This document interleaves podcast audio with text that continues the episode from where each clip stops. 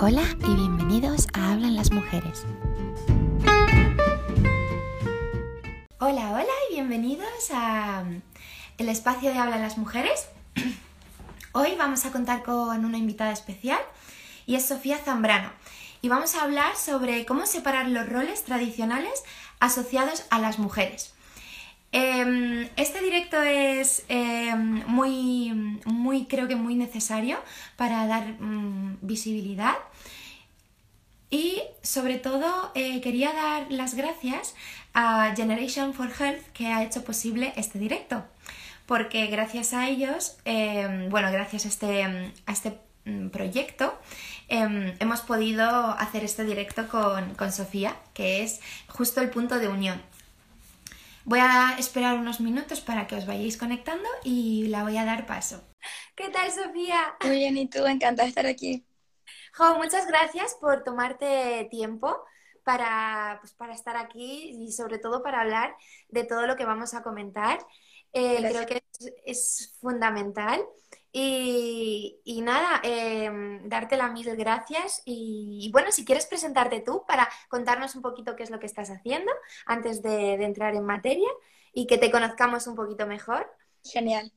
Esto, bueno, me llamo Sofía, em, ahora mismo soy Project Manager, Management Manager, perdón, de Generation for Health con Daryl y, y bueno, un equipazo genial que justamente trabaja en temas en general que que afectan a la salud mental, ¿no? Un enfoque un poquito más, eh, más holístico de, lo que, de, los, de, las, de los diferentes aspectos que afectan la salud mental de, de nosotros, ¿no? Que es sumamente importante ahora, especialmente eh, después de la pandemia. Eh, por mi parte, también tengo una cuenta feminista en la que abordo, entre otras cosas, problemas que afectan a las mujeres y, por supuesto, el tema de la salud mental a mujeres y a hombres nos afectan de, de manera diferente, igualmente que que a personas con géneros, con géneros no, no normativos. Entonces, un poco por eso también quería, queríamos tener esta conversación contigo, porque, eh, porque bueno, el tema de la salud mental en, en, en, las mujeres muchas veces no, no es abordado con una perspectiva tan, digamos, tan holística, ¿no? Que puede ser comprendida de una manera diferente, más allá que, que bueno, que todos los estereotipos que hay acerca de las mujeres histéricas, etcétera, etcétera, ¿no? Queríamos también darle un trasfondo a, esos, a esas problemáticas que, de las que tanto hablamos, pero muchas veces sin mucha conciencia al respecto. Claro, no, además que no, incluso no eh, simplemente ponemos la etiqueta directamente sin saber, sin conocer, y ya damos por hecho eh, ¿no? el, el, rol que se le, ha, se le ha puesto a la mujer durante tantos años. Sí, y que al mismo tiempo también impacta esto que estamos hablando de la salud mental, ¿no? O sea, obviamente tener que, tener que ceñirse a unos roles tan específicos, pues tiene, tiene un impacto en, en todos los aspectos de nuestra vida y entre, en la salud mental uno de ellos, ¿no? Claro, total, totalmente, ¿no? Además, eh, creo que es fundamental incluso que nosotras mismas nos demos cuenta de, esos roles que hemos adquirido de nuestro tatara, tatara, tatarabuelo, mi madre, ¿no? Que ellas incluso no lo hacían conscientemente, ¿no? Pero sí que creo que es, fundamental el, despertar y el decir, oye, yo estoy teniendo este rol eh, sin darme cuenta, pero, o sea, saber detectarlo, ¿no? De decir, hostia, pues si a lo mejor vivo en pareja, pues ¿por qué yo tengo que ser yo solo la que recoge, ¿no? O la que limpia, o la que hace las tareas domésticas. Eh, pero porque yo, eh, por ejemplo, pues eh, como otras mujeres, lo ha visto en, su familia. Entonces, si mi pareja también lo ha visto en su familia, el que el hombre no, no tiene que hacer nada, sino que lo tiene todo hecho, pues estamos como eh, siguiendo esa tradición y si el día de mañana tenemos hijos, pues nuestros hijos mm, mm, harán lo mismo, ¿no? Mm. Sí, completamente. Este, ahora que decías eso, justamente creo que un punto de partida muy importante son las tareas del hogar. Em, yo no soy psicóloga, ¿no? Pero no, yo creo que no hay que ser psicóloga para darse cuenta que, que es algo que está tan engranado dentro de nuestra, de nuestra cabeza. Em, no sé, cuando estamos una cena familiar y se levantan solo las mujeres a recoger, eh, los hombres también lo podrían hacer, pero bueno, como están las mujeres ahí, pues ya para qué se van a levantar ellas, ¿no? y, y, son cosas muy pequeñas que, que, como me gusta decirles, como la punta del iceberg solamente, porque, porque al final es lo que, ese conjunto de cosas pequeñitas como levantarse la mesa, levantarse, recoger la mesa, recoger la casa, ocuparse de los niños, es un conjunto de cosas que al final vuelven lo que hablamos, eh, que es la carga mental, ¿no? Y, y parece mentira, pero, pero hace poco leí algo como que la carga mental es como, es tan fácil como si tuviésemos, como decir que las mujeres tenemos una doble jornada laboral. Por un lado, eh, bueno, nuestras, nuestras ambiciones profesionales, por supuesto, este, pero cuando llegamos a casa tenemos una segunda jornada laboral, porque por supuesto que el trabajo doméstico es un trabajo también. Por eso hay gente que se ocupa exclusivamente de eso, que, cuyo, o sea, que su trabajo, eh, que es, a, eso se dedica de manera laboral. Entonces, por un lado está eso, ese trabajo que no es valorado, que al final es un trabajo, una segunda jornada laboral, pero por el otro lado está también el eje en el cual automáticamente es nuestra responsabilidad. Entonces, este, claro, yo creo que en el momento en que lo tenemos asumido de esa manera, es muy difícil desligarse de eso y es muy difícil, o sea, se puede convertir de hecho en el centro de, de o sea, en un problema dentro de una relación, dentro de, una familia, donde, donde hay hijas, donde hay una esposa, donde hay una hermana. Eh, es, o sea, es problemático porque hay, para mucha gente no, no, es, no es algo que está, no está desligado, o sea, es un rol natural que tenemos nosotras, bien sea de cuidadoras, bien sea de, de ese rol de ocuparnos de, de lo, de del lado doméstico de nuestras vidas, ¿no? Porque, porque al final el lado doméstico es, es enorme, o sea, son los hijos, es la casa, que son roles fundamentales que por supuesto no, no son apreciados como tal y también por eso es que son este, delegados a la mujer, a las mujeres. Este, mm, Pero además incluso los hombres dan por hecho que es el trabajo de la mujer, ¿no? Y entonces, mm, eh, claro, la mujer como individuo eh, tiene doble carga de trabajo y muchas veces a lo mejor eh, salta o hay esa ruptura o hay, pasa algo y no, no somos capaces, a lo mejor, o sí, de detectar que en verdad es eso, lo que, mm. lo que es el problema, ¿no? Mm. No es otra cosa que es la comunicación o mm. el, oye, es que estoy hasta arriba, no, no, no me estoy dedicando tiempo a mí misma, no, solo estoy dando el 100%, el 200% en la pareja, que está muy bien, pero que me he descuidado, luego en el trabajo, luego sí que es verdad que em, es complicado porque eh, como tú has, el, ser cuidadora, ¿no? El, cuando tú dices ser cuidadora, eh, claro, yo veo a mi madre, a mi abuela, a todo mi, o sea, todos mis amigos, sus madres, su... Es como, sí, está, está muy bien ser cuidadora, pero es que nunca eh, te paras a hablar con ella, ¿no? De decir, oye, em, pongo yo la lavadora, ¿sabes? O ya directamente la pongo yo, ni siquiera hace falta que te, lo pregunte, ¿no? Pero si pongo casos, por, en mi caso no es porque yo siempre he sido la que ha hecho las cosas, ¿no? No he tenido hermanos y no he visto esa, em, esa diferencia, pero sí que, vi, por ejemplo, mis, mis primos, mis tías, pues em, nosotras las chicas siempre teníamos que hacer las cosas. Mis, mis, mis primos no se levantaban de la mesa. No, y también el hecho de que lo que decías ahora, bueno, es un tema súper amplio y súper interesante, ¿no? Pero a mí me gusta también estudiar, o sea, me gusta acercarme a las figuras más antiguas, digamos, en ocasiones se le llama las matriarcas de una familia, ¿no? Mal llamadas realmente, porque obviamente no hay una posición de poder para nada, simplemente hay una Mm, se asume que es el rol central de la familia, porque de pronto hay una situación de viudez o lo que sea, pero, pero realmente históricamente hemos sido reducidas a eso, ¿no? Y el error que yo creo que cometemos hoy día muchas veces es que como votamos, como ya podemos trabajar, en algunos casos con igualdad salarial, en otros casos no, pero bueno, como ya hemos conquistado una serie de derechos que realmente nos pertenecen, es como que se olvida que de las puertas de la casa para adentro esas desigualdades se siguen perpetuando, ¿no?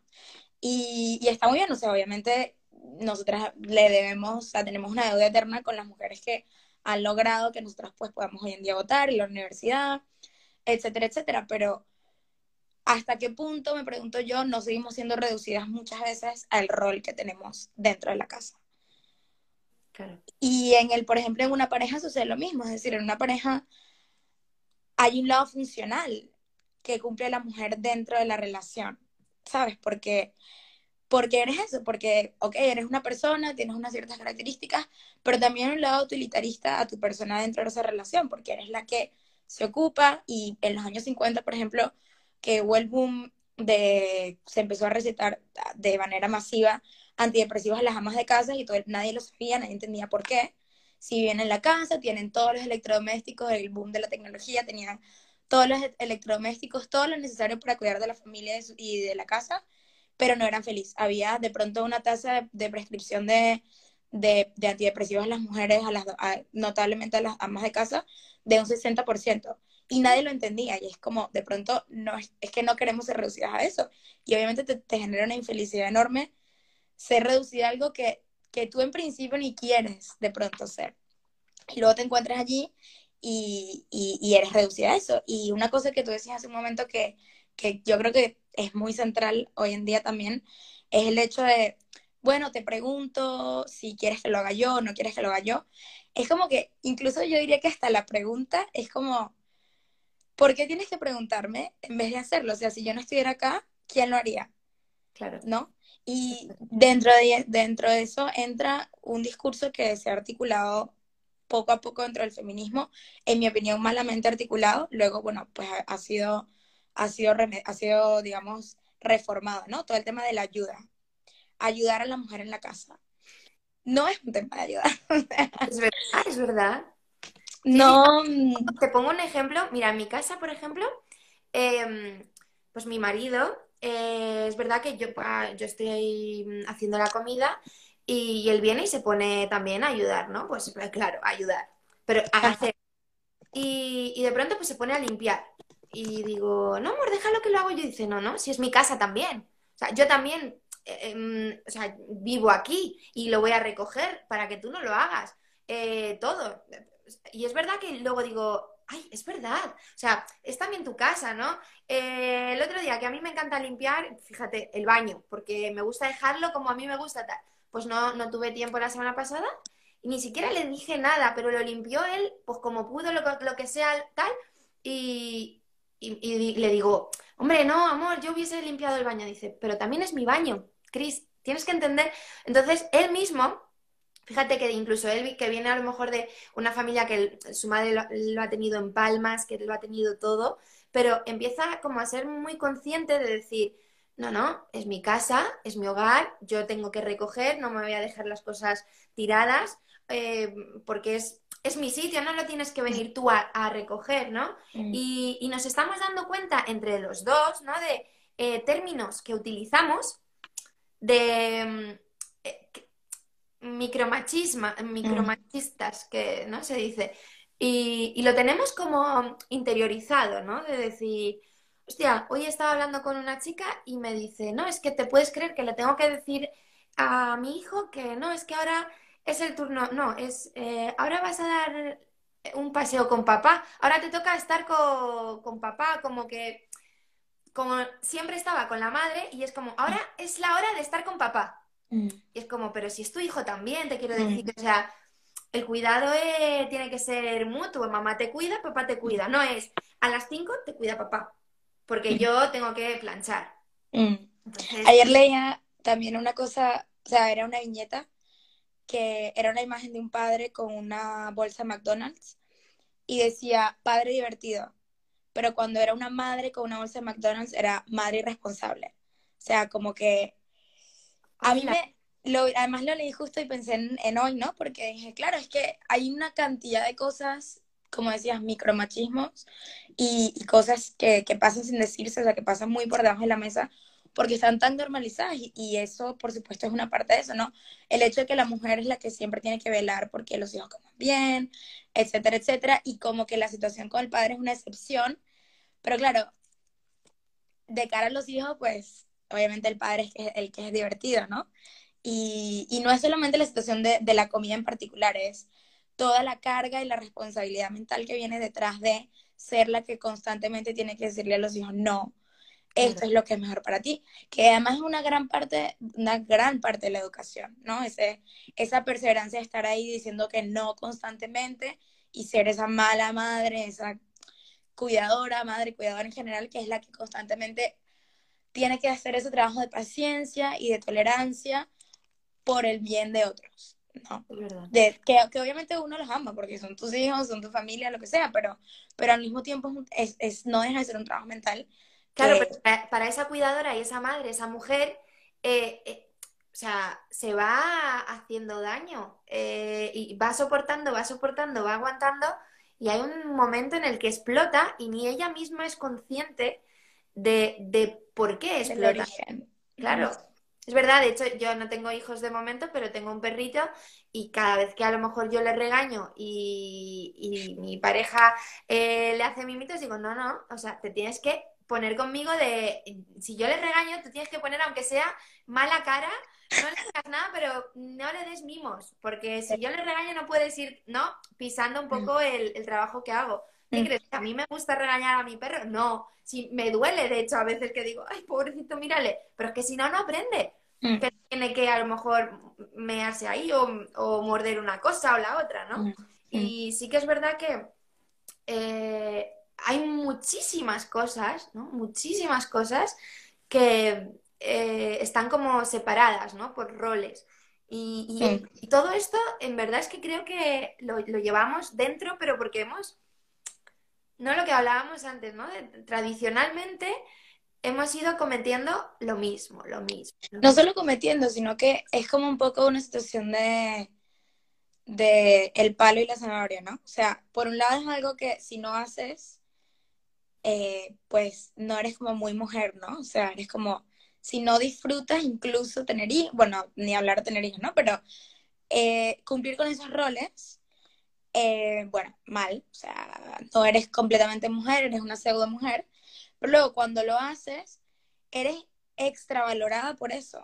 Entonces, claro, es una contradicción interna que muchas mujeres tenemos, con mucha razón, yo creo, porque en el momento en que eres muy, igual lo puedes, o sea, yo creo que es una ley que se cumple con todos los estereotipos femeninos, ¿no? Pero no te gusta, pero al mismo tiempo es la cosa probablemente por la cual eres mayormente valorizada dentro de la sociedad. Entonces es una contradicción interna porque claramente todos queremos estar dentro de la sociedad, queremos que nos quieran, queremos que nuestra familia nos aprecie, pero claro, es como tener que hacer algo en contra de quizás lo que tú preferirías estar haciendo por ser, por ser valorada como mujer o como, como, como mujer, como esposa, como hija, como madre, como hermana.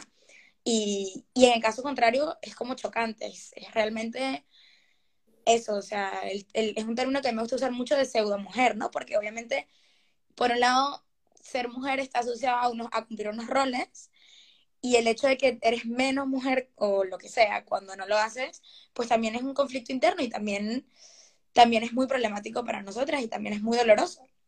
Incluso, volviendo al tema de la pareja, eh, cuando existe esa ruptura, yo tengo la esperanza de que en, estas generaciones eso vaya cambiando sin, vaya cambiando automáticamente, ¿no? Porque creo que vamos creando sociedades más igualitarias.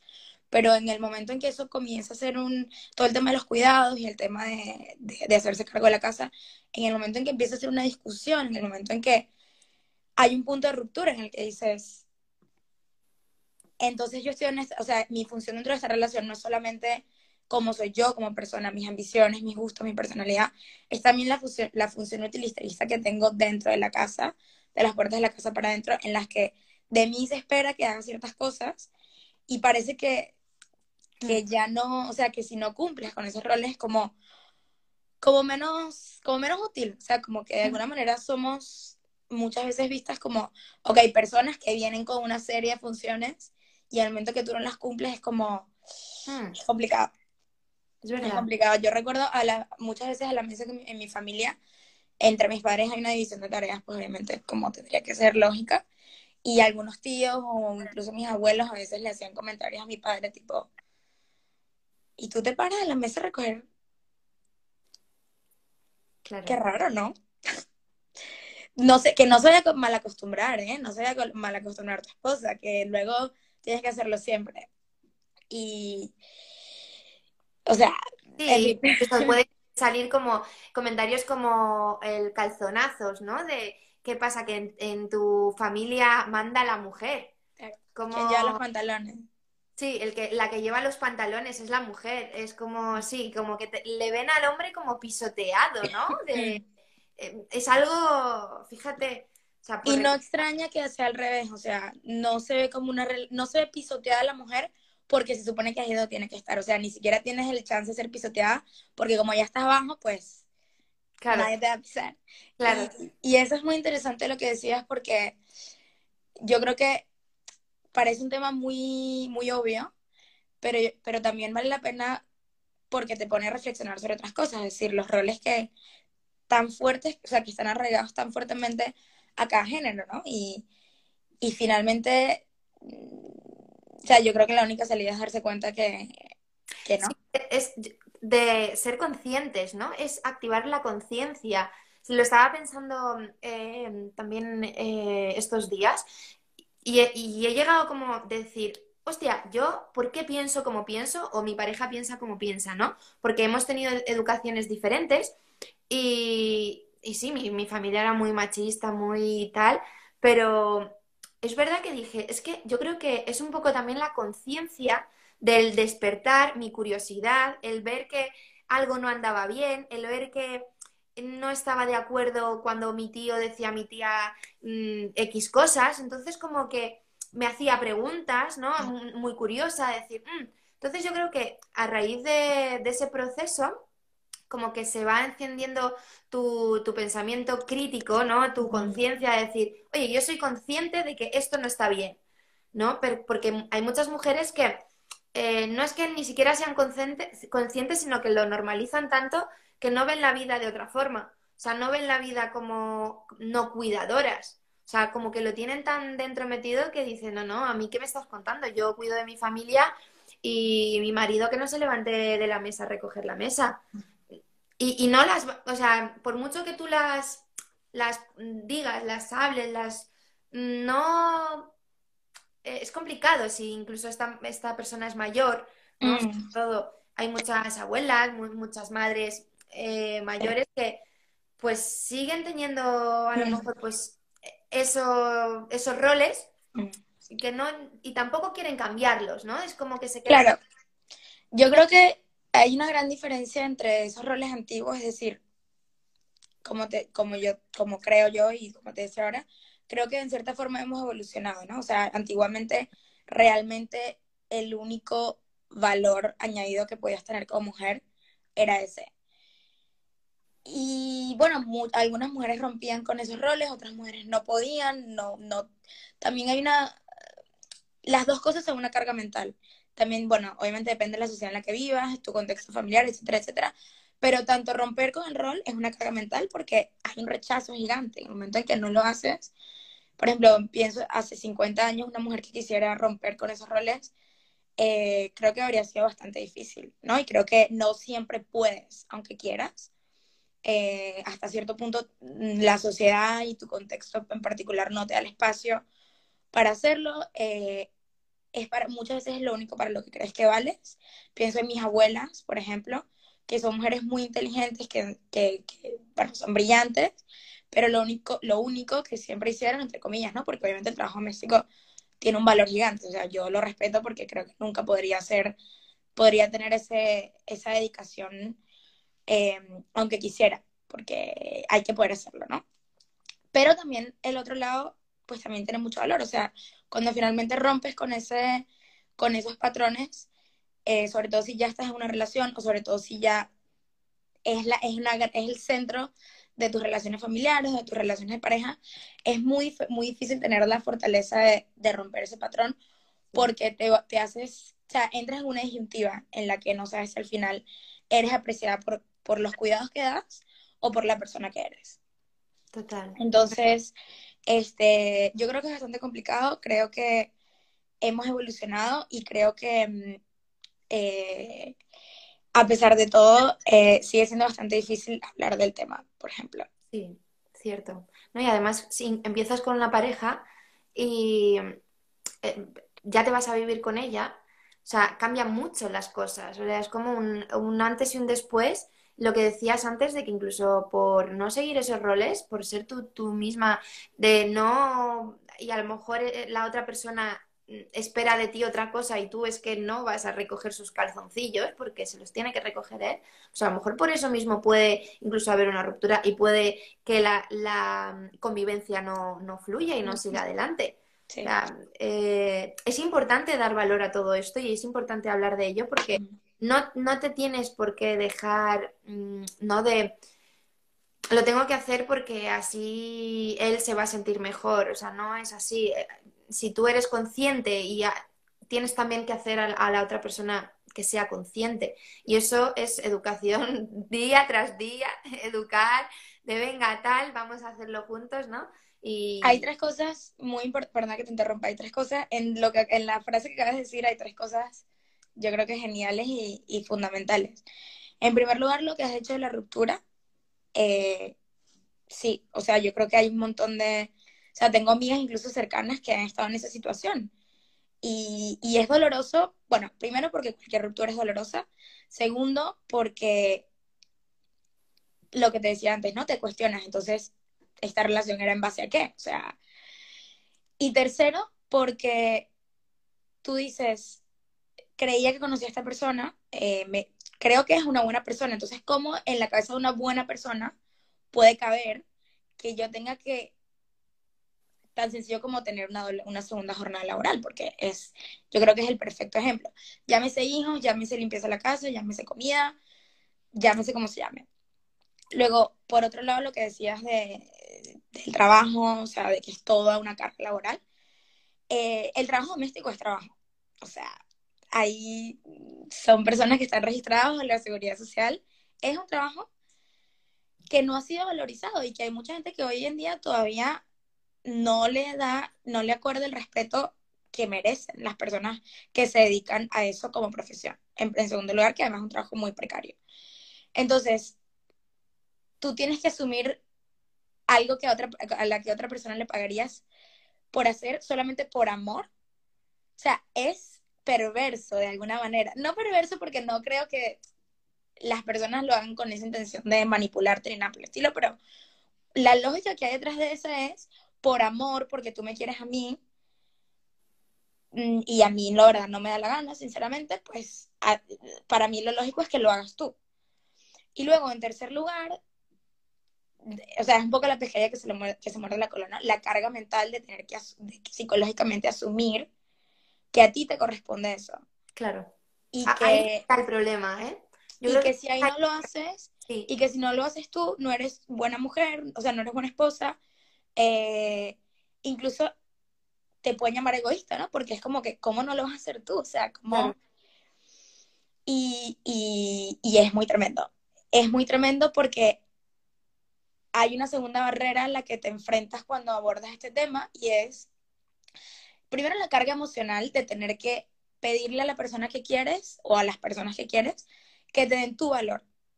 Mm. Porque, claro, tú básicamente lo que estás exigiendo es que tu tiempo sea respetado igual que el tiempo de otro. No porque soy mujer, mi tiempo vale menos y porque soy mujer automáticamente tengo que asumir este rol. Entonces, o sea, tú lo que estás es pidiendo respeto, ¿no? Entonces, primero la carga mental de tener que pedir respeto a una persona que no lo, que, lamentablemente no lo ve, aunque sea una persona que amas, y sobre todo porque es una persona que amas. Y en segundo lugar, eh, la respuesta muchas veces puede ser muy negativa. Claro. O puede ser nula. Que es la indiferencia, por ejemplo, porque es, esa segunda capa de carga mental en la cual nosotras que se supone que somos mediadoras y por naturaleza y todo eso, tenemos que ir ahí, abordar el tema con mucha delicadeza, etcétera, etcétera.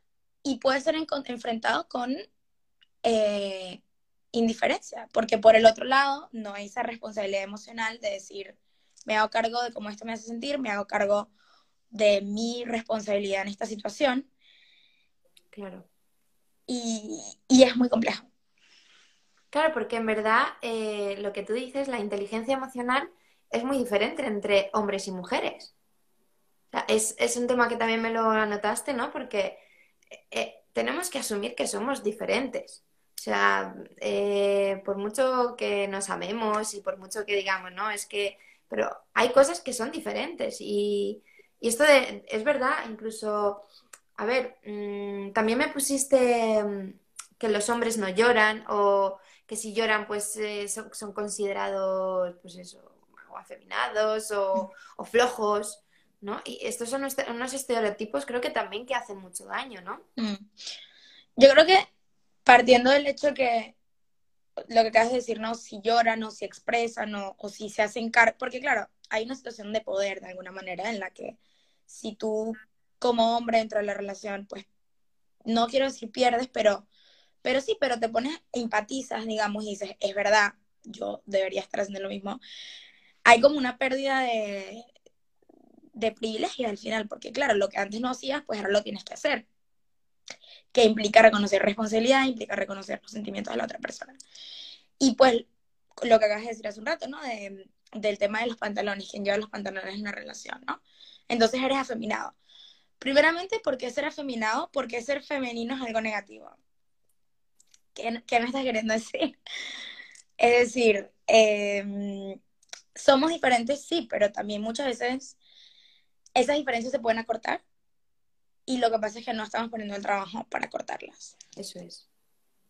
Entonces... Al igual que tú lloras, o sea, cualquier persona llora, en verdad. O sea, em, yo creo que hay que, aparte de tal, es educarnos a, uno, a nosotros mismos, ¿no? De decir, vale, con la persona con la que he decidido estar, ¿no? Cuando yo me muestro, es algo que yo digo siempre, ¿no? El ser tú mismo, el ser natural, tienes pues tus defectos, tus cualidades y cuando te vayas a vivir con esa persona, eh, van a salir a flote porque vas a estar las 24 horas del día metidos eh, en, la, en, la, misma casa, te vas a ir de vacaciones, o sea, vas a hacer ya vida completa y esa persona va a ver pues desde que te levantes hasta que te acuestas, todas tus facetas. Entonces, cuanto más natural seas en la, en la relación y sobre todo cuanto más naturalices, ¿no? Incluso nosotros como mujeres y ellos como hombres, el, ellos, el llorar, el, el expresarse, el escuchar, ¿no?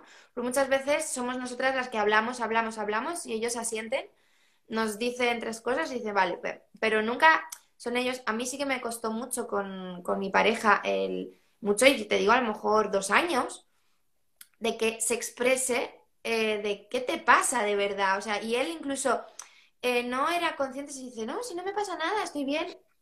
Y era como, vamos a, o sea, yo te estoy contando, a ver, tal, no sé qué, ¿qué piensas ahora mismo? No, que te voy a con, pues nada, tal, no, pues vamos a profundizar, ¿no? Y es como mucha paciencia, pero al final hostia, luego se, nota, porque ahora veo un cambio radical, ¿no? Si tiene un problema, me lo cuenta desde el minuto uno, al igual que yo, es como, tengo este problema, ¿qué hago? Tal, no sé qué, y se expresa, y cuando le veo que se expresa libremente es, es, muy, es muy bonito, porque, hostia, antes no lo hacía, y ahora sí, y es, y eso es como em, el ejemplo de que todo hombre puede hacerlo. O sea, y, debe, y debería hacerlo. Es mm. como, mm, nos podemos educar aunque tengamos 30 eh, años, 20, 40, 50. 100%. No, 100%. Yo creo que, mm, este, sí, o sea, yo estoy convencida de que, o sea, una de las frases que yo más odio en el mundo es, es que los hombres son hombres. Es que, es que los hombres son, es que así son los hombres.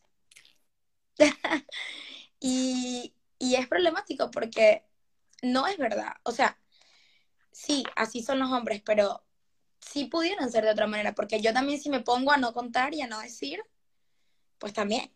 Y no soy hombre, ¿no?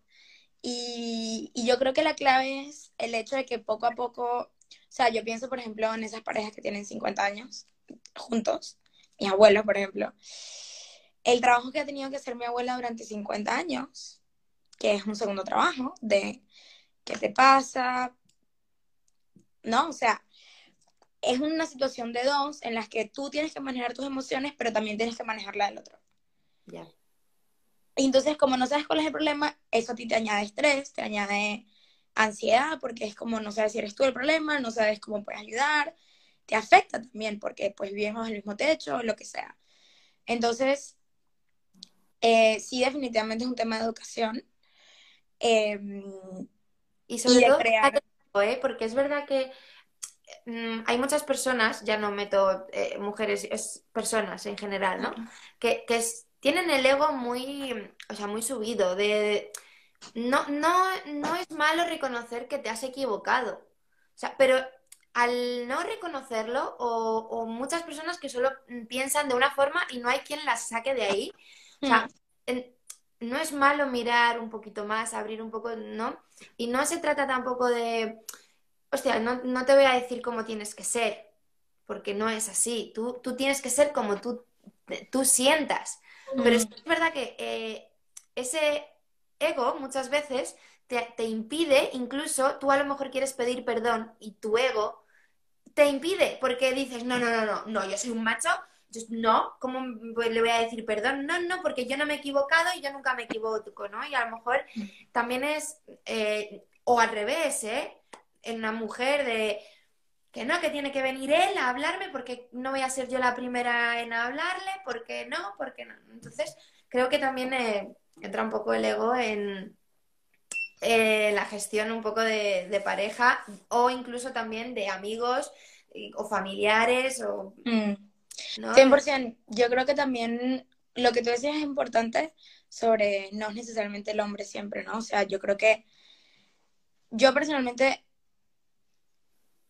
como que de alguna manera crecí dándome cuenta de que muchas veces los hombres se salían más con la suya, por la manera en la que tenían de expresarse, o porque no cedían y como eso está valorizado, muchas veces yo también era como, ah, bueno, pues yo tampoco entonces voy a reconocer porque, porque esto es lo que tiene valor. O sea, es lo así se ve la persona más fuerte, la que no reconoce. Entonces, aunque no era hombre, adoptaba, y por eso yo creo que, y por eso insisto tanto en que es importantísimo alejarnos un poco de esos roles y de esa feminización, masculinización, ¿no? Porque al final son características que pueden tener hombres y mujeres y que como hombres y como mujeres podemos adoptar porque vemos que una cosa está más o menos valorizada. En mi caso yo lo hacía mucho y creo que muchas veces lo seguiría haciendo seguro, porque yo decía, yo quiero entonces, yo quiero ser la que no se equivoca, yo no me equivoco entonces y no tengo por qué reconocerlo. Y, se trata de qué? De que estaba más, a, mis ojos, estaba más valorizado em, en la sociedad y, que era el más fuerte y que no lo reconocía. Entonces, en general, lo que tú decías del ego es súper importante porque podemos caer ambos en eso, podemos caer todos en eso. Pero también hay el lado social que te muestra que una cosa es más valorizante que otra, entonces tú vas a ir detrás de eso. Claro. Entonces, yo creo que en últimas instancias diría que puede ser muy útil desenraizar que es el hombre el que tal y es la mujer la que tal, y simplemente coger ambos, digamos, roles y, digamos, desmenuzarlos, es decir, qué características asociamos a cada rol y de esas características cuáles realmente son útiles para convivir mejor. Total. Porque, mm, porque al final ambos vamos a comportarnos de la misma manera. Cierto, e-, es verdad. Yo creo que aquí incluso me atrevería a decir que entra en juego el autoconocimiento de uno mismo, ¿no?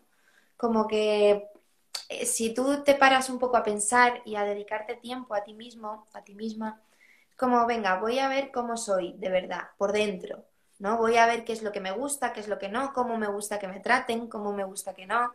En vez de asumir esos roles, ¿no? Asumir el que yo tengo que hacer así o sentirme presionada por ¿no? Todo lo que hemos estado hablando, ¿no? Es más bien el, ser un poco egoísta y mirar hacia adentro y decir, hostia, voy a ver cómo soy yo y cómo puedo sacar como mi mejor versión, ¿no? Y si tengo la persona al lado que me ayuda y me suma, fenomenal. Y si no, pues algo hay que hacer. A lo mejor también eh, esa persona tiene que trabajar en, en esos problemas, en esas inseguridades en esos roles adquiridos. ¿no? Y es, como, eh, yo lo veo tan claro, pero es tan eh, difícil poder hacer que las personas, ¿no? En general, eh, tengan esa capacidad de hacer clic, decir, hostia, es verdad, o esto lo voy a cambiar. Es muy difícil, mm. ¿no? Em, ser conscientes yo misma a, lo largo del día seguramente tenga roles adquiridos y, no me doy cuenta y cada día descubro uno nuevo, ¿no? De, mi forma de hablar o de mi forma de expresarme.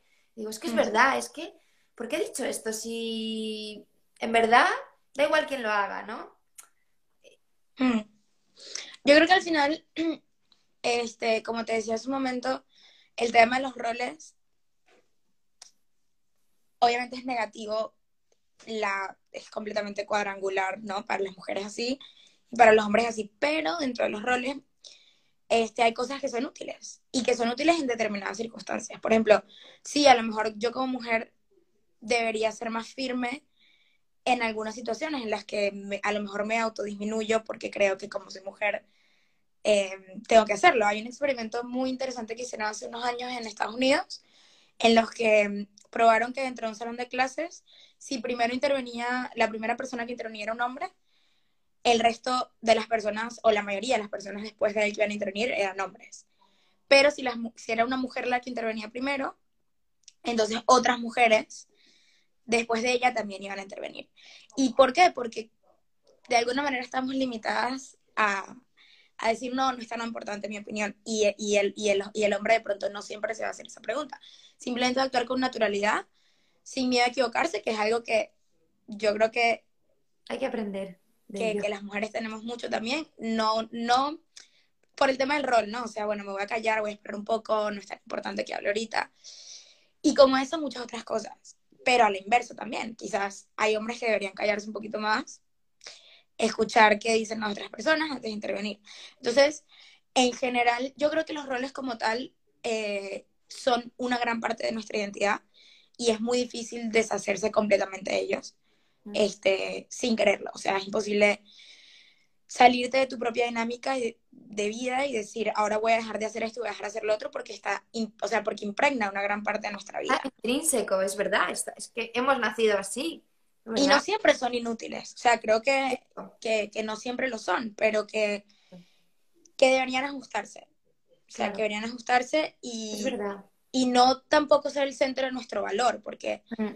porque justamente de ahí emana que, por ejemplo, si no cumples con ciertos roles domésticos, tal. Claro. Entonces... Tú puedes, yo creo que me atrevería a decir que es, sería bueno incluso si tienes un rol, o sea, eh, puedes cambiar ese rol. O sea, si, si de pronto te has puesto el rol de, mm, eh, no sé, mm, aquí súper responsable, tengo que cumplir siempre, me tengo que levantar a estar hora porque mm, se espera de mí de, de yo qué sé, de... Es que claro, pues a lo mejor eh, me apetece tener un rol, una, una temporada de no hacer nada, de no, mm. de ser la vaga, ¿sabes? De, mm. oye, pues a mí me ha pasado, ¿eh? De he tenido a lo mejor épocas en las que mm, pues me apetecía estar sin, sin hacer nada y mi pareja decirme, pero ¿qué pasa? ¿No vas a hacer nada? Y digo, pues no me apetece. Dice, ya, pero es que tú, tú eres activa, ese rol que tengo, ¿no? De el motor, soy como el motor, de eh, pues hay veces que el motor, pues no le apetece ser motor. Mm. Sí, y eso es lo que pasa muchas veces con las madres de familia, ¿no? O sea, que hay un problema de sobreperformatividad en el cual la madre de familia es el centro emocional de una, de una familia, ¿no? Y que tiene que estar siempre resolviendo los conflictos y qué tal. Y, y, es, es agotador, es agotador. O sea, los roles de género en particular, yo creo que no necesariamente los adoptamos porque queramos, sino porque no son impuestos, pero definitivamente hay una, en el momento en que hay una ruptura, o sea, debe haber una ruptura, o sea, debe haber una ruptura porque, porque hay simplemente, los roles, digamos, son una lista de, características y de comportamientos que, se nos atribuyen por nuestro sexo al final, ¿no? Entonces, sencillamente no somos robots y no podemos todos cumplir con todo.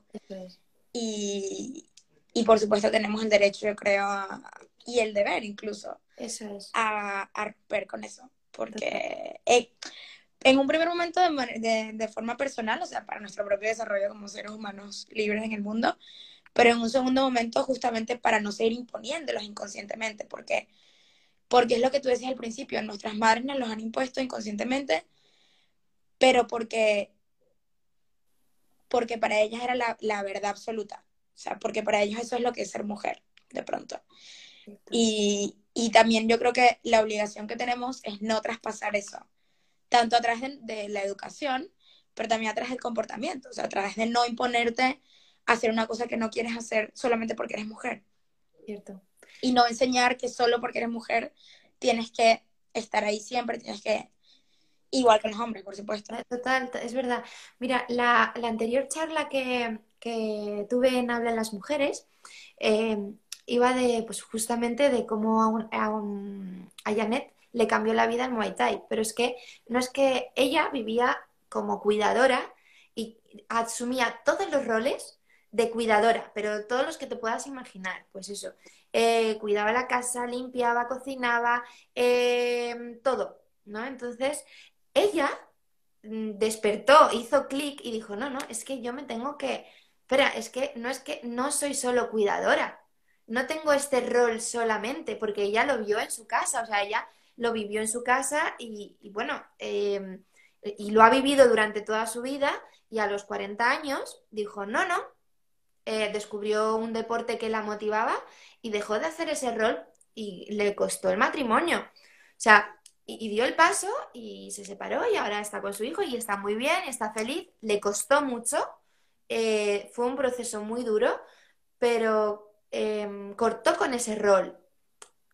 Y eso ya no es solo que la empodera, sino que le, da un, le va a dar un ejemplo a su hijo de que no tiene que, o sea, e, e, su hijo tiene una madre, pero una mujer delante que le cuida.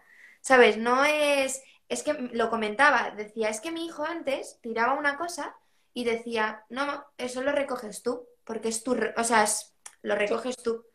Y ahora el hijo ya no le habla así a la madre, o sea, ya no, ahora pues el hijo le recoge sus cosas y, y siempre que va y ve a su madre ahí peleando en el ring, dice, ay, mi madre es la mejor, mira qué luchadora, tal.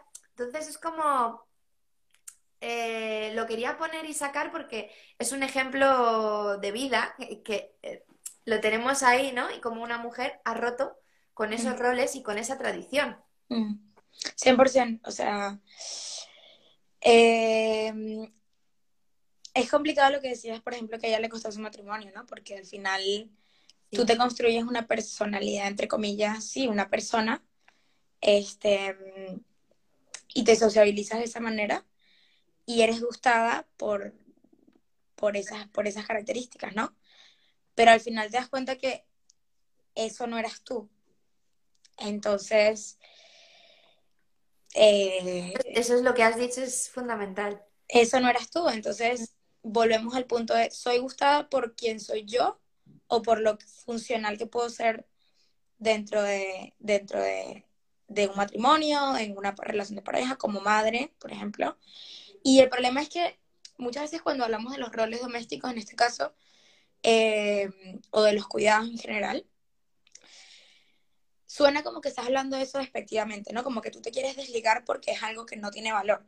Y es lo contrario, tiene tanto valor y es tan difícil que nadie debería hacerlo si no es realmente lo que quiere hacer. Y ese es el problema con las mujeres, que se asume que todas queremos dedicarnos a eso, que todas naturalmente nos gusta cuidar de otros. Y yo digo, es que, o sea, yo realmente no crecí así, no, nunca, o sea, sí crecí rodeada de estos estereotipos, pero nunca lo sentí, digamos que no tengo esa, nadie, como nadie lo tiene. Pero cada vez me doy más cuenta de que no, o sea, por ejemplo, todo el tema de tener hijos, sí, a ti te pueden gustar los hijos, los niños, lo que sea, pero es muy diferente cuidar de un niño. O de, porque es una vida aparte de la tuya, de la cual, ¿no? Y además lo haces sola, pues muchísimo más difícil. Entonces, yo digo, ¿cómo se espera de mí solamente por la, por, por que soy mujer, que cuide de, cuando yo cuide me refiero en, en general del aspecto doméstico, ¿no? Lo, lavar la ropa, tal, de otros, cuando yo de mí misma como que a veces hasta me cuesta, o sea, hasta como que a veces no me quiero levantar la cama, no quiero hacer esto, no quiero hacer lo otro, pero se asume que voy a siempre tener ganas de hacerlo porque soy mujer. Cierto. Entonces, es tan... Incluso yo recuerdo que creciendo me decían, ay, tu hermano es mucho más ordenado que tú. Qué raro. Y yo, pero ¿por qué raro? O sea, somos dos personas completamente distintas. Claro. Y, y, y está tan arraigado que yo estoy segura que la gente que lo decía no lo hace con mala intención, pero es tan natural. Sí, es verdad. Que igual como vas a tener a la hora de tener hijos, mujeres que tienen que a lo mejor dejar su trabajo porque, porque no pueden otra persona hacerse cargo de su casa o tener, tener una persona aparte que, que se ocupe de eso y automáticamente es ella la que tiene que dejar eh, sus ambiciones profesionales. Y todo eso es una carga psicológica, porque es que si no lo haces también es una carga, porque hay una, toda una sesión de culpa si no lo haces. Y tú te dices, ¿cómo es posible que estoy haciendo lo que de verdad quiero, pero me siento culpable porque no estoy haciendo lo que se espera de mí? Cierto. Entonces... Y entras como en una cadena. Eh, cierto. Y es, que es, eh, es como... Está ahí, o sea, es un problema latente, es, es algo que está ahí y, y ya no es eso, sino que afecta a nuestra salud mental afecta muchísimo y con, en todo, incluso todo nuestro desarrollo, mm. de, que somos pequeñas hasta que pues, eh, somos mayores, eh, todo, todo esto de lo que estamos hablando afecta, nos afecta y, es algo con lo que vivimos día a día. O mm. es algo a lo que nos enfrentamos. Sí. Y no sé, es, creo que es importante como activar tu pensamiento crítico, ¿no? De decir, y despertar y decir, oye, pues es esto, ¿no? Y si quiero tomar un rol que sea porque yo lo he decidido. O si mm. quiero ser cuidadora, pues porque yo he decidido ser cuidadora mm. y porque me encanta cuidar de, la gente, de, los que tengo alrededor. Y si no... Claro, ya no es un rol, es una decisión, es una preferencia, digamos. Claro, eso es. Sí, porque eso será creo que de la manera más sana para ti ¿no? De poder vivir un poco, o sea, mejor con tu vida libremente. No tienes por qué hacer algo por, ya, ya no solo porque no quieras, sino porque tengas que hacerlo, ¿no? Porque se espera de mí que haga esto, esto y esto. Mm. Y por eso, por ejemplo, muchas veces con el tema de, las madres, por ejemplo, todo el tema del el síndrome del nido vacío, porque claro, se espera, nuevamente, se espera de ti y tú crees que es lo, más, o sea, lo fundamental en tu vida es ser madre. Y yo recuerdo creciendo a veces escuchar a las mamás de mi, de mi mamá decir, perdón, las amigas de mi mamá decir, ya yo no soy Sofía, por ejemplo, yo ahora soy la mamá de. Ya. Y cuando tus hijos, cuando eres la mamá de por 18 años y tus hijos se van de tu casa, eh, ¿quién eres? Porque ahora tus hijos son una persona aparte que no te necesitan la mayor parte del tiempo, por lo menos no necesitan los cuidados que tú les das 24/7, que ocupaban la mayor parte de tu día. Entonces, ¿ahora qué eres? Y eso es otro problema gigante, porque, porque ya, si ya no tienes que ejercer ese rol de madre, ¿quién eres en el seno de tus relaciones amistosas? O sea, de amistad, de tu pareja. Cierto. Por ejemplo, porque el hombre al lado tuyo a estos 18 años ha seguido trabajando, ha tenido, ha, crecido profesionalmente, ha viajado, entonces ha conocido otro tipo de personas, ha evolucionado. Ha tenido su día de chicos, ¿no? Exacto. Ha evolucionado no en el sentido de que quedarse en la casa esté mal, pero, pero de nuevo, o sea, si, si no, o sea, si tú no tienes un crecimiento personal, si tu devoción única es hacia una tercera persona que resulta que es tu hijo, porque claro, sale de ti, pero pero no eres tú, o sea, son vidas completamente diferentes. es que es, verdad, es verdad. Y, hay un montón de mujeres que, sufren de eso y, es desolador. O sea, yo lo, he visto con, lo vi con mis abuelas, bueno, mi abuela siempre siguió con su rol fundamental de cuidadora para con mi abuelo. Pero, pero esa era toda su vida. Y mi abuela era brillante, mi abuela era brillante, pero toda su vida fue mi abuelo. O sea, se levantaba mucho antes que él para cocinar, para plancharle la ropa, o sea, wow. Las pastillas que tenía que tomar. Entonces, ella yo creo que en ningún momento se lo cuestionó, pero tú hablabas con ella y toda su vida era la vida de una tercera persona. Qué fuerte. Entonces, sí, de hecho, qué fuerte. Eh, fíjate, yo incluso le estaba hablando con mi pareja el otro día diciendo, claro, es que yo no hago todo lo que se espera que se haga de una mujer. O sea, yo no plancho, en mi casa no se plancha. O sea, si él se quiere planchar algo, te lo tienes que planchar tú. Y muchas veces vamos a, a casa de los suegros y, claro, la madre es cuidadora. Y, y claro, ve en mí, no, o sea, yo sé que no soy como la nuera perfecta siguiendo esos estereotipos. O sea, ella me quiere muchísimo, yo la quiero un montón, hay muy buena relación, pero no es eso, es como, eh, hay veces que yo le he llevado las sábanas a que me las lave ella. O sea, hasta, hasta ese punto llegamos, porque en mi casa, bueno, no tenía tendedero y las tenía que... Pero, y me decía, pero ¿y esto hace cuánto tal? Y digo, pues no sé, llevará un mes o dos, o sea, en la... Y dice, pero chica, tienes que cambiar el edredón. Y digo, pues mira, lo cambio ahora y me lo lavo. quiero decir que eso para ella es como un shock de decir, pero ¿qué dices? De, pero tienes, y, no planchas, y hijo, ¿qué, qué haces? Y, Sergio dice, pues, pues mamá, si yo me quiero planchar, pues me plancho yo, ¿no? Hola, ya que te la plancho. Tocante, que yo a lo mejor no siga ese... Es muy curioso.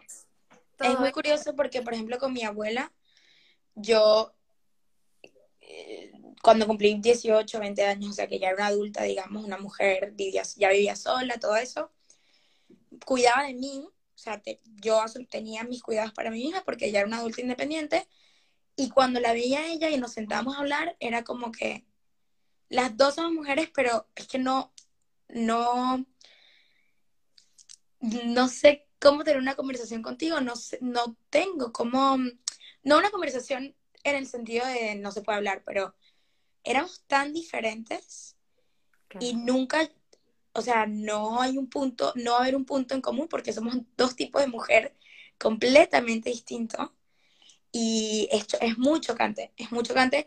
Obviamente es un tema generacional, pero al mismo tiempo es un tema de, de hoy en día, o sea, hay chicas de mi colegio, yo tengo 23 años, que ya están casadas y tienen hijos. Entonces, yo ahora mismo con ellas de pronto no, no tengo nada en común. Claro, no tienes con de qué hablar.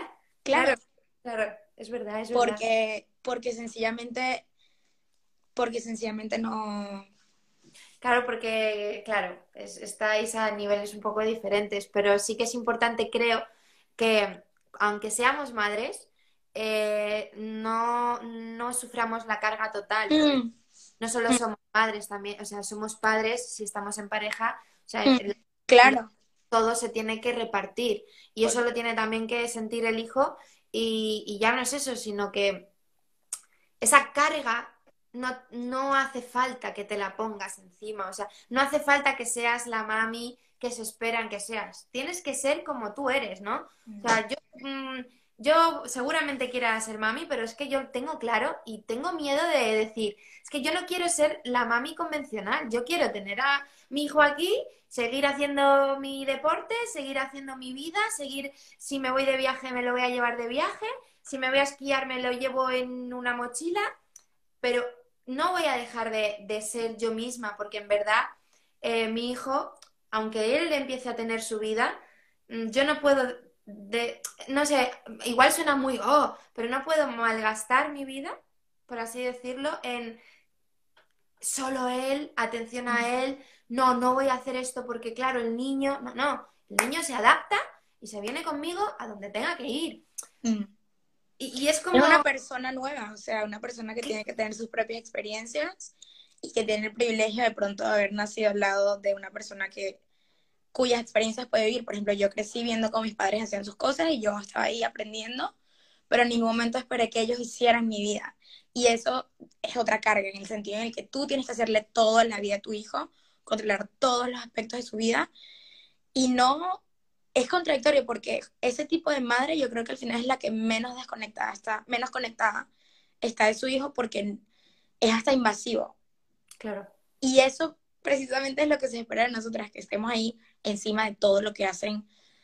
Y, y no, porque al final somos eso, no somos solamente madres, no somos solamente esposas, somos seres humanos que necesitamos tener experiencias vitales únicas e individuales, solas, nuestras, llámese profesional, llámese otras amistades, llámese espiritual, lo que sea. Lo que sea. Entonces, es la separación, ¿no? O sea, yo cuando pienso es, es, hasta, es hasta psicológico. O sea, cuando yo pienso en un padre, de alguna manera pienso en un hombre en traje, no sé por qué. Pero cuando pienso en una madre, pienso en una mujer embarazada, pienso en una mujer. O sea, automáticamente ligo ser madre con una segunda persona, o sea, con que es el rol central de su vida, mientras que es un padre, no siento que sea la misma relación sí, te entiendo. de imaginaria que tenemos. Y eso es sumamente problemático. Sí, lo es, lo es, efectivamente, pero porque, eh, o sea, estamos hablando de verdad de cosas muy importantes y, que son latentes, pero es que eh, el que nos demos cuenta y que digamos, oye, es que es un problema, es un problema que veamos esto. Y, es que está arraigado a esta sociedad. Y ojalá mm, podamos cambiarlo. Yo creo que incluso estas charlas, eh, el dar ideas, eh, de pensar diferente, el... Mm, hoy nos, nos ha escuchado personas, mañana nos escuchará alguien, no. El seguir haciendo estas cosas creo que es importante porque das visibilidad, hablas con, de normalidad, o sea, hablas con normalidad y muchas mujeres se sentirán identificadas, dirán, hostia, eh, mm, pero es que es verdad. Eh, yo también pienso que un hombre, pues así lo veo y tal, pues igual tengo que romper con esos estereotipos, mm. porque en verdad un hombre también tiene mucha carga sobre la espalda. De, hostia... Eh, Pan a la mesa. Claro, no, no nos hemos puesto ahí tampoco a... Em, tienes que demostrar ser siempre fuerte, tienes que estar siempre ahí. Pues es que a lo mejor el dentro también tiene ahí problemas y, la salud mental es tanto para hombres como para mujeres. Y hay que tratar las dos por igual, en verdad, porque al, igual yo tengo una tara y él también. La responsabilidad de, hostia, es que tengo que traer el dinero a casa, tengo que, mm, uff, qué agobio, tal. Incluso yo creo que hay muchos hombres que les gustaría estar más involucrados en ciertos aspectos domésticos y no lo están, por, o no saben cómo estarlo. Hay una película que vi hace poco, no recuerdo cómo se llama, pero era un padre que quería, que no sabía cómo ser más cercano a su hijo, porque nunca había tenido una cercanía con su padre, nunca su padre le había dicho te quiero, nunca le había dicho estoy orgulloso de ti, y él no quería reproducirlo con su hijo, o sea, él estaba consciente que no era sano ni que era, o sea, somos seres de amor, somos seres que estamos, necesitamos el afecto. Y él era consciente de esto, pero simplemente tenía, no tenía la capacidad la de, él no sabía, no sabía, entonces intentaba, o sea, por lo menos él lo intentó, por supuesto, y estoy segura que hay muchos padres que lo son, pero como sociedad nos choca y emocionalmente incluso le damos más derecho a hombres que a mujeres y viceversa. Y es sumamente ridículo. o sea, es verdad. Es que es verdad, tienes toda la razón. Eh, es que podríamos incluso sacar un montón de temas y podríamos seguir hablando porque es un tema eh, muy extenso que toca muchas, muchas raíces, de hecho incluso se me ocurren muchas más cosas de, lo que proponer, pero es que es verdad que ya llevamos una hora. Una hora. ya llevamos una hora, no te quiero quitar más tiempo porque ya es muy tarde y, y llevas un recorrido hoy seguramente eh, bastante durillo. Y mil gracias por hacer un hueco, que yo sé que tienes la agenda muy ajetreada. A ti, a ti. Y, un placer, de verdad y tomarte un poquito de descanso hablando sobre, sobre esto que es tan importante. De verdad que te lo agradezco muchísimo. Yo a ti, la verdad que es lindo poder tener espacios para hablar así abiertamente. Son temas que, que a veces incluso yo diciéndolos como, uff, pero hay que decirlo porque, porque tampoco la culpa, la culpa no sirve de nada. Cierto, es verdad, es verdad. Así que muchísimas gracias, fue un placer. No, gracias a ti y bueno, gracias también a toda la gente que nos ha escuchado, las que nos vayan a escuchar. Y eh, de cualquier tema que quieras hablar, eh, invitadísima estás porque en verdad, eh, gracias a personas como tú, creo que es importante dar, dar visibilidad y, sobre todo llegar a, a cambiar un poco esta sociedad y hacerla mejor. Así es. Muchísimas gracias. Espero poder hablar pronto contigo de nuevo y, y nada, muchas gracias. Y a todos los que nos vieron. Feliz noche. Feliz noche y gracias por todo. Un besazo. Hasta pronto. Adiós.